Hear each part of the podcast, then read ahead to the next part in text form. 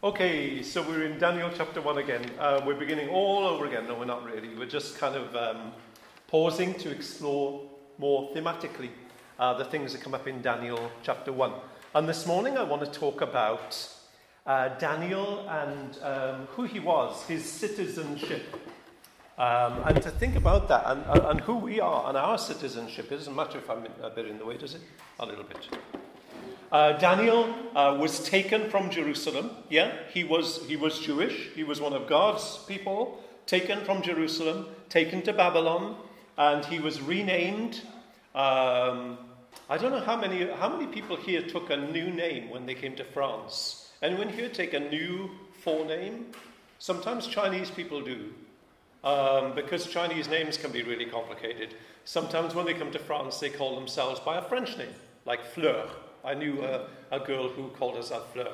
And in fact, Junyang, some years ago, he used to be known as Daniel. Um, and sometimes I still call him Daniel because kind of like I'm old. Um, well, Daniel was renamed. He was taken to Babylon and renamed. And he and his friends were renamed. And they were trained at the highest level. They were going to enter the elite. Uh, they were going to be high um, civil servants. They were going to be haut fonctionnaires um, in the um, administration of the Babylonian Empire. Uh, what a privilege, you know, what a position to be in. Taken from Jerusalem, a little two bit city, and taken to this great big city of Babylon, which ruled at that time the whole known world, and they were going to be part of the administration. It was a wonderful, wonderful thing. And um, it brings into question this whole issue of identity, doesn't it? Um, Daniel, who is he?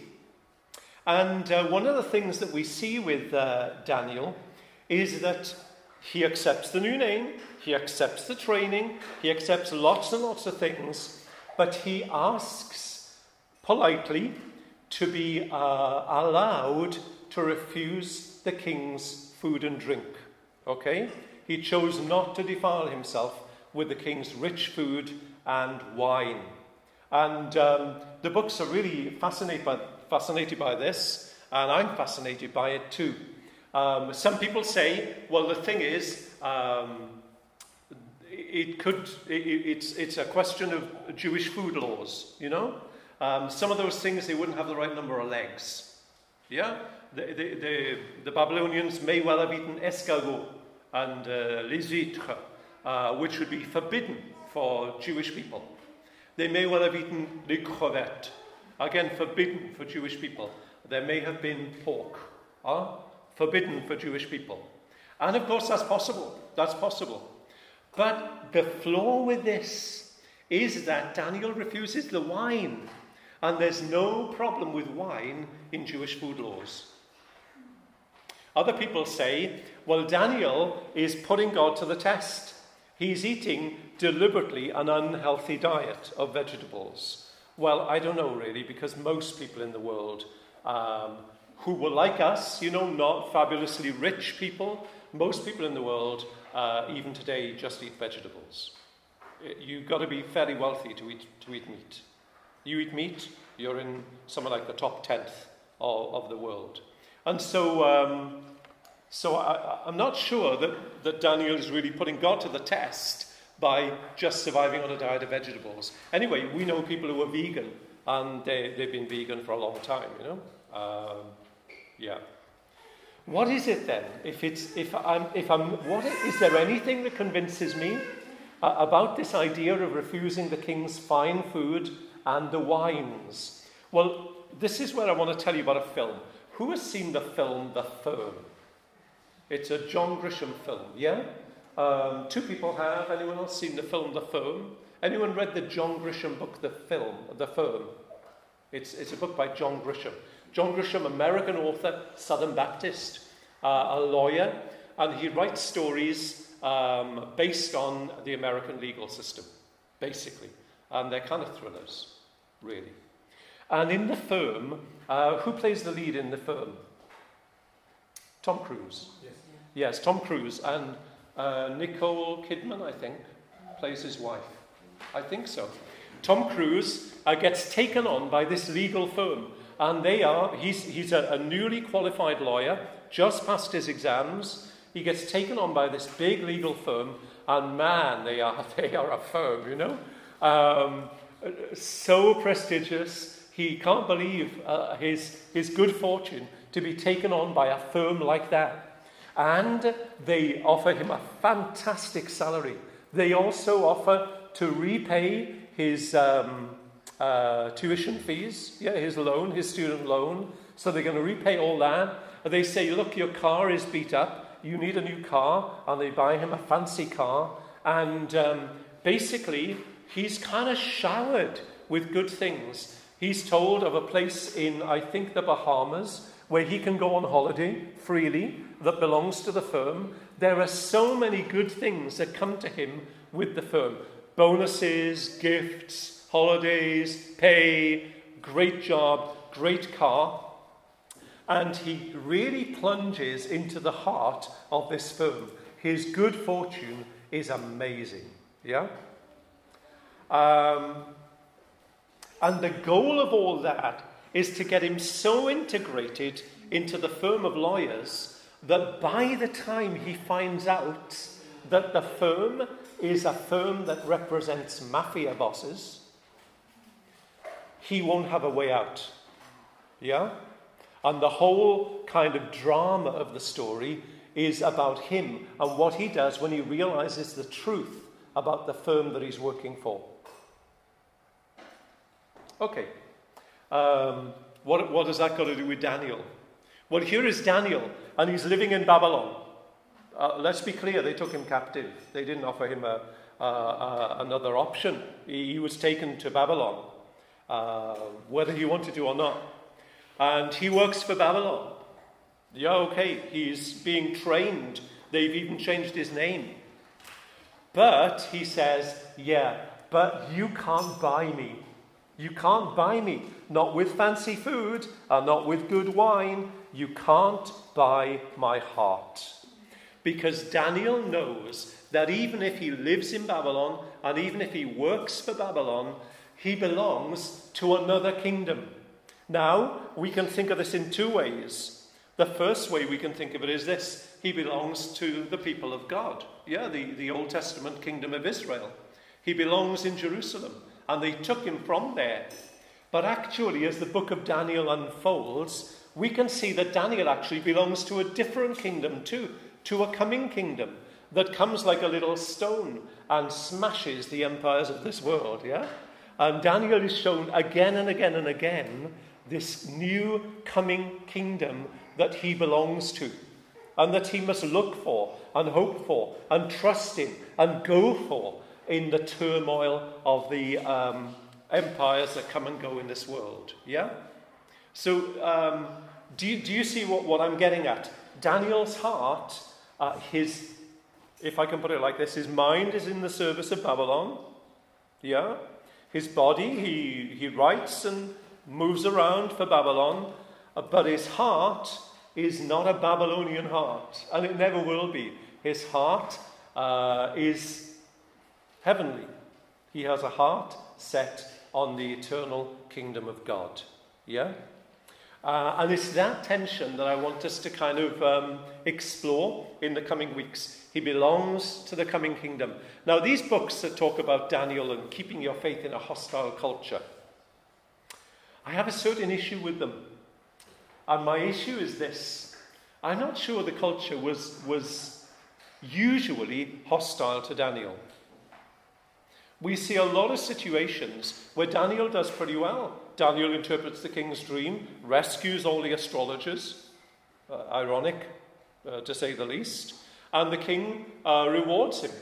Yeah? So there are various situations in Daniel's life where Daniel does pretty well. Uh, we could even say the majority of Daniel's life you know, he's in a position of influence, he's in a position of power, he's in a position of trust. I'm not sure that the culture was always that hostile. But now and again, now and again, man, did that get hot. Man, did that look fierce. You know? And I'm talking about furnaces and lions' dens. Yeah?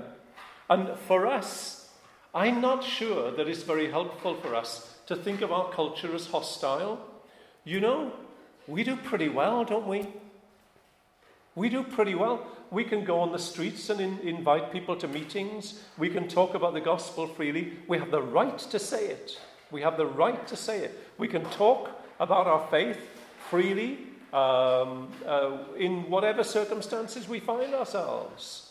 Uh, the culture is not particularly hostile, but there are areas where you, trans- you trespass, you transgress, and it'll come against you. Yeah?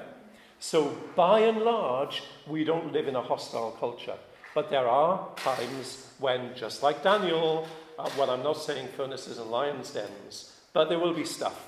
You know, there will be problems, there will be tensions. Okay? So, so that's where I'm coming from. I don't know whether it's helpful to me to think of Western culture today as hostile. I, I don't think that helps me as a Christian. But I think I do need to realize that now and again there are tensions. Now, some people live in really hostile cultures, and some people have to flee their countries because there's a really hostile culture. Yeah? And maybe we should talk to them about what it's like to live in a hostile culture. But, you know, France is not that. Okay.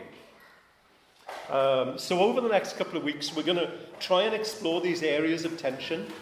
Um, and I've said next week, sexuality. Here's a couple of ideas that uh, might get you thinking. What about money? The whole approach to money uh, in our culture and for the Christian. What about uh, the whole uh, approach to work? Yeah? Um, what about our approach to possessions and the course of our lives, the goal of our, of our life, um, a successful life? What other areas are there where we sometimes find ourselves in tension with, uh, with the culture we live in, with our own culture? Um, anyone got suggestions? Yeah. Yeah, the perception of truth yeah, yeah, yeah, yeah, yeah. Man. So people are writing books about that, aren't they? Yeah, the perception of truth, the, or the whole idea of the word truth. What does truth mean? Yeah. Any other um, ideas for what we should consider? We don't have to get them now. You know, it's, it's kind of a big deal, isn't it, to try and think of, of things on the spot like that. But have that in mind and send messages or kind of, you know, uh, call me later or whatever. Um, yeah.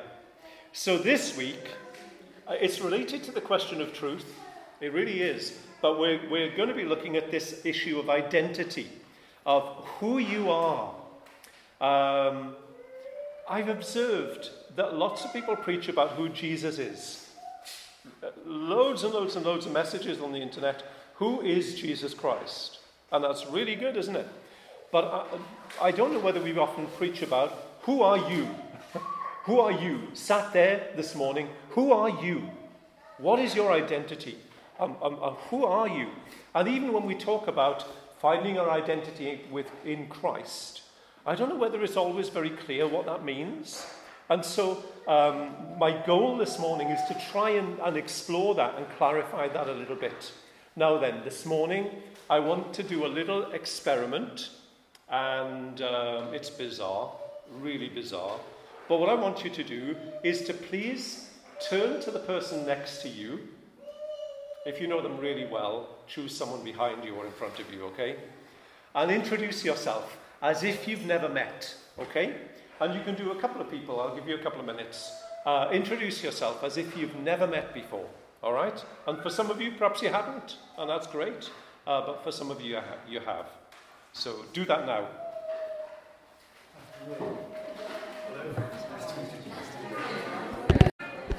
Now, please hit pause on that, congreg- uh, on that congregation, on that conversation, and you can take it up again uh, at the end, can't you? Because um, I could see that some people, we were moving beyond introduction and getting into kind of like beginning a friendship, and that's great. Uh, we can do that later. Yeah. Um, very often, when we introduce ourselves in English, we begin I am. I'm Alan. I'm Alan. I'm Welsh. I'm uh, a pastor. Um, I'm uh, living in Bordeaux, uh, and stuff like that. Yeah? Um, and the question of, of identity is very much what do you put after I'm? What do you put after I'm? In French, you might say suis. Uh, it's what do you put after suis? What comes next? And that's interesting, isn't it? What do I put next? And for many of us, especially those of us who kind of live here but are not French, we say, I'm American, I'm Welsh, I'm uh, from Cornwall, I'm whatever, you know? We, we start like that. Um, because in a way that kind of feels like our identity, kinda. Um, but uh, it's that question of what comes after I'm, what comes after suis. Now, this question of identity is really interesting at the moment because we are living in a time when, related to this issue of truth, the most important thing about my identity is how I feel, what I feel about myself. Um, and the reason we, we are like that is, is complicated. But one of the reasons for it is that everything else we can change. For example, um, you have a, a male body, but you feel female. You can go through surgery. You can go through treatment. You can change your body to reflect how you feel. Yeah? Uh, we can wear different clothes. We can use makeup. We can do all kinds of stuff because we believe that the most important thing about our identity is how we feel. Yeah? My feelings is the most important thing. Reality is inside you. Reality is inside you. And the world around has to adapt to how you feel. Now, at this point, I would have loved to have shown you this crazy film, but I, I would never find it, so I didn't even try. Um, of a guy who goes onto, onto a university campus, and this guy, he's a short guy, he's bald, um, he's kind of in his 50s, and he's white, okay? And he goes onto a university campus and he says, Hello there, I'd like to introduce myself. Um, and he says, uh, I, I self identify as a tall uh, woman of African background. And they say, That's great. People say, That's great. Some of you have seen the film. Um, I know a church where there's a guy who is in his late 50s. Um, he's uh, an ex chef. He's kind of, you know, a big guy. And he identifies as a teenage girl. And everyone must call him, I can't remember what, what the name is that he adopts when he identifies as a teenage girl. And you have to relate to him as a teenage girl because that is his reality. That is what he believes about himself. I'm a teenage girl. I look like a guy in his 50s, but I'm a teenage girl. Um, and that, that is how our culture, our culture is kind of accepting that. Yeah? You can, you can self identify as whatever you feel because reality is what you feel. Now, this really touches on this whole issue of truth, doesn't it? Uh, so we'll probably come back to this at some stage. Now, then, for someone who is a Christian, yeah, I want to say this. The Lord Jesus Christ, when He comes into your life, um, we have this feeling that sometimes conversion is a lovely thing.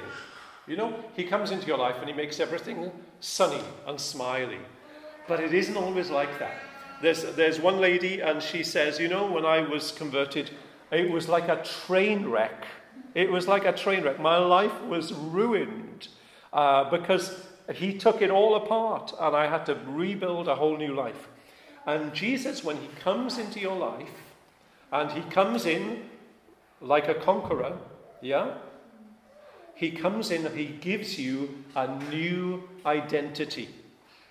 And that new identity, um, it made me think of, of, um, of a verse in Revelation, which isn't, it's kind of not all that relevant to what we're saying this morning, but it, it kind of fits in a little bit. So I'm going to read it to you. Um, Revelation chapter 2, uh, verse 17.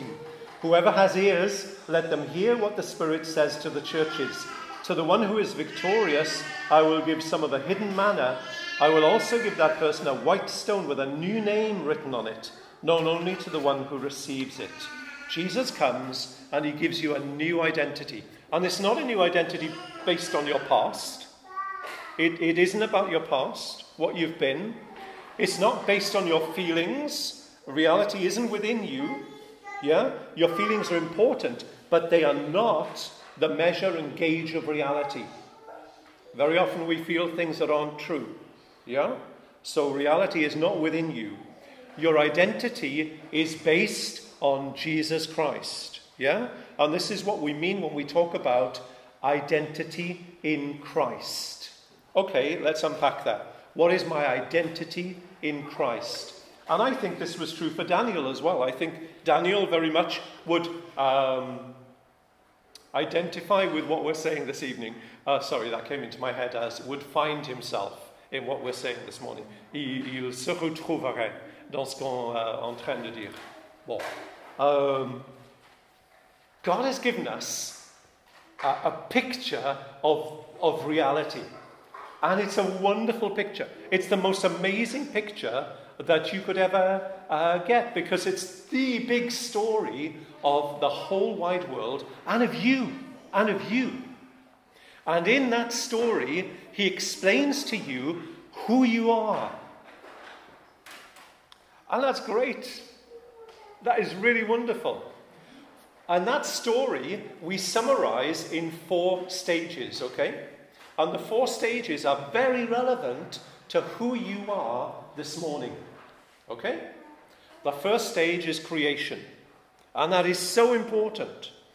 I am made like this by God.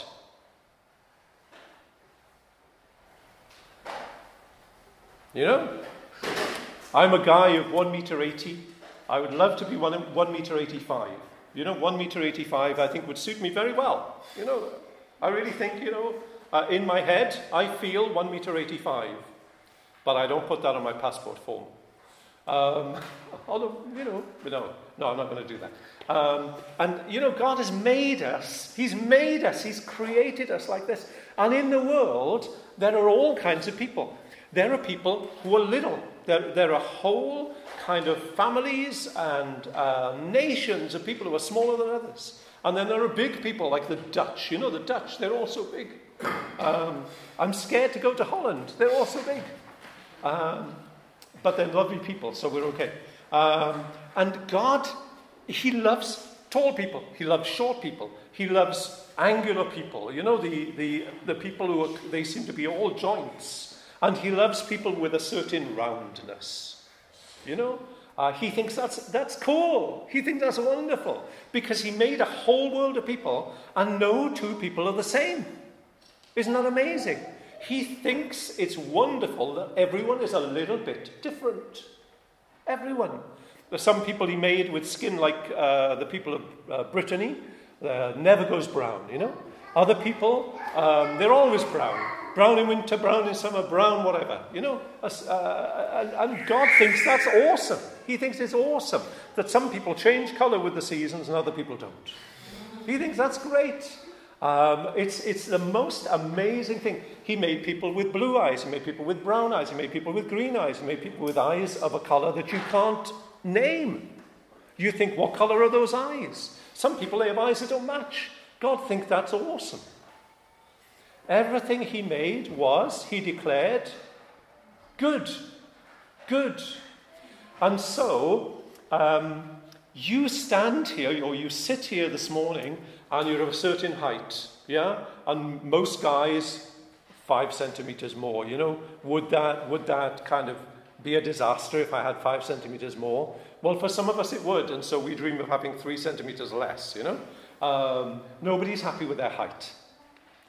But God is. God thinks it's great that you should be that height. Yeah? Um, God made a world that is good. And so He made me with this skin and with this build with all that entails, with this hair, uh, with these eyes, with my capacities. You know, I'm good at certain things and I'm bad at others. um, with my gifts and with my desires. He gave me appetites that are good. You know, I really, really want to eat. Every day I want to eat. I once joked with someone, I said, you know, I think I'm addicted to food. Every day I want to eat. He said, Oh, you need to think about that. I thought it was a joke.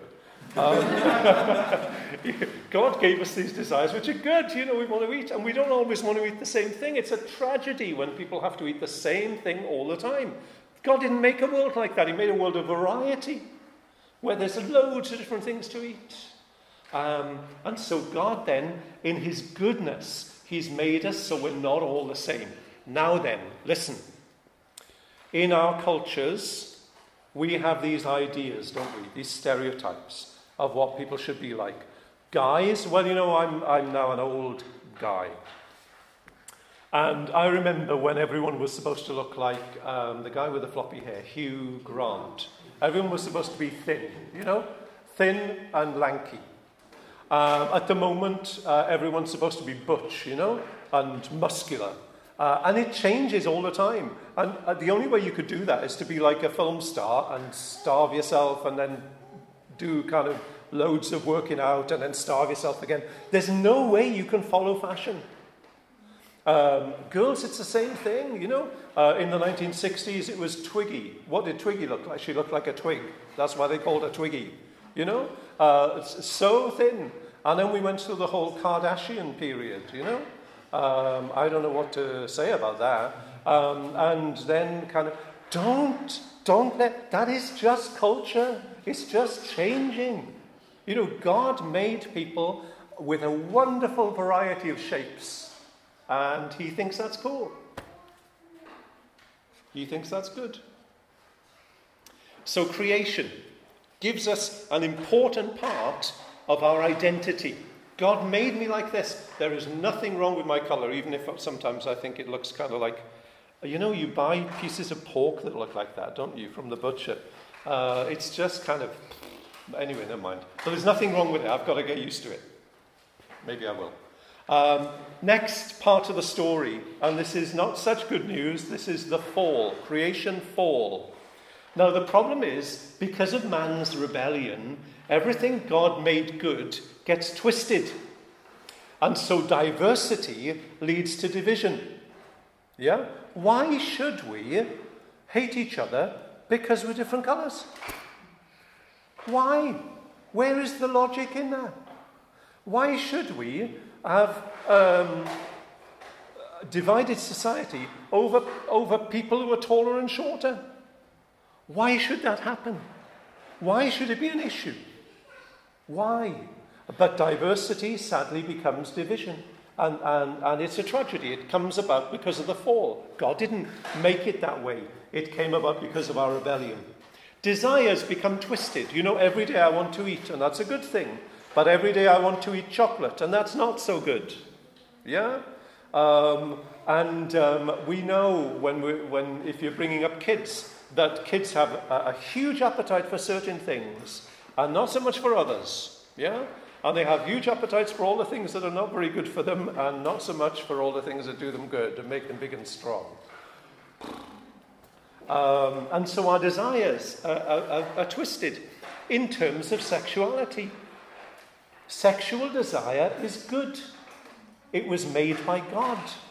But that doesn't mean that all my sexual desires now are good because of the fall. And so desires have become twisted. And some of the things that we should want, we don't want. And some of the things that we do want, we shouldn't want. Yeah? Desire becomes twisted because of the fall. And that's me too. You know, I, I can no longer trust my feelings. Yeah? My feelings are deceptive, they are treacherous, they will trip me up. My logic can be treacherous, it can trip me up uh, because of this twist that has come into my nature because of the fall. So, created good, fallen into, we'll say, disrepair. Yeah, disrepair. There's something wrong with me. Okay? But the third part of the story is this redemption! Redemption! How amazing is that? God won't leave us lying in the gutter. He won't leave us uh, wallowing in our own filth. God determines to save us. And He does that in an amazing way.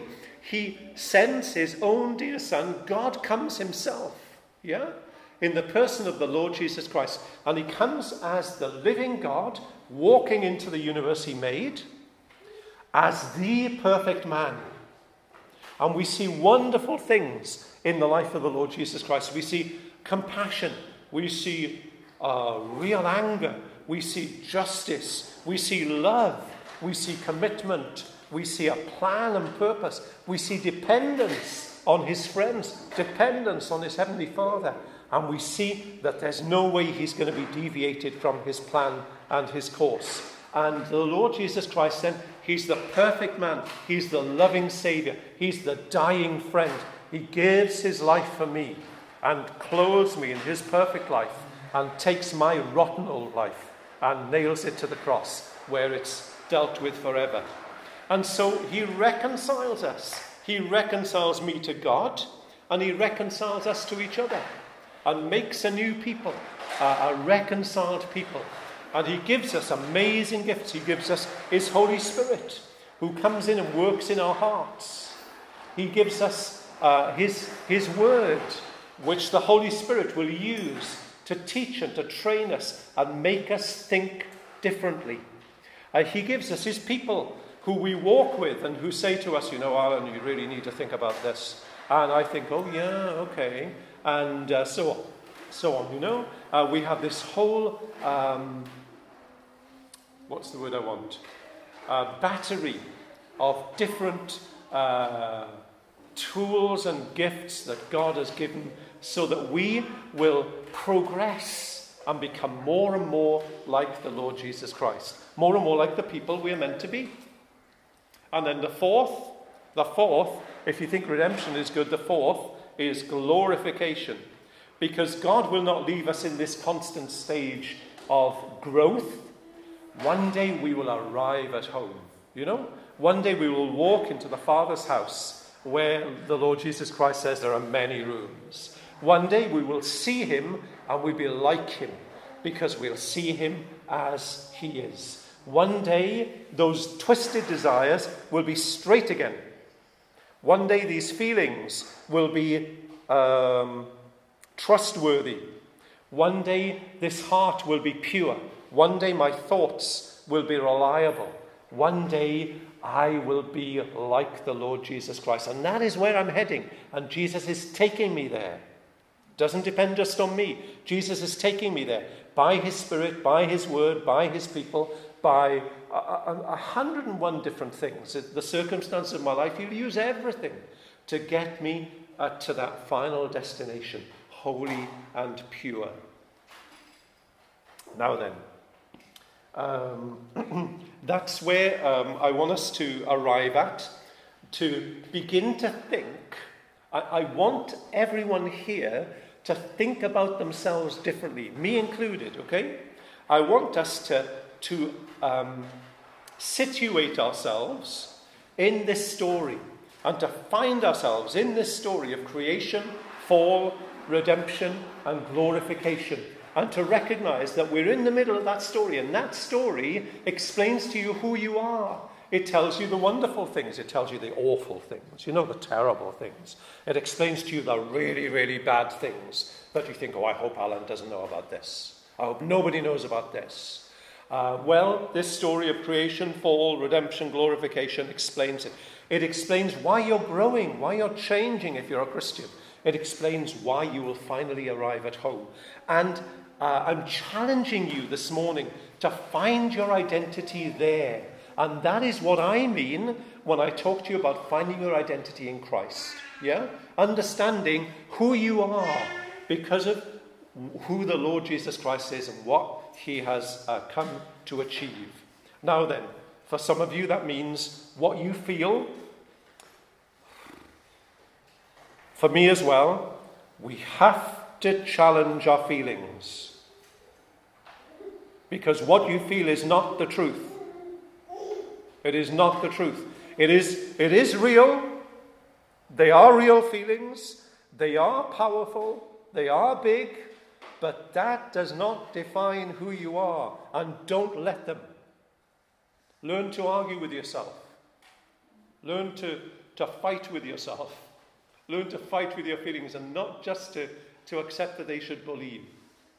Um, trust what God has said. Trust what God has done. Trust what God has promised. Because that is how Daniel stood. Yeah? That is how Daniel was able to be a faithful servant in Babylon, but to draw the line and say, you know, you don't own me. You never bought me. Not without fine food, not without good wine. You never bought my heart. My heart belongs to the coming kingdom. But I'll serve you. I'll serve you. But there's a limit. And Daniel was able to keep his direction because he knew who he was. Okay? Um, that's my challenge to you. Realize who you are. Think differently about yourself. Uh, it's very important. Uh, we'll pray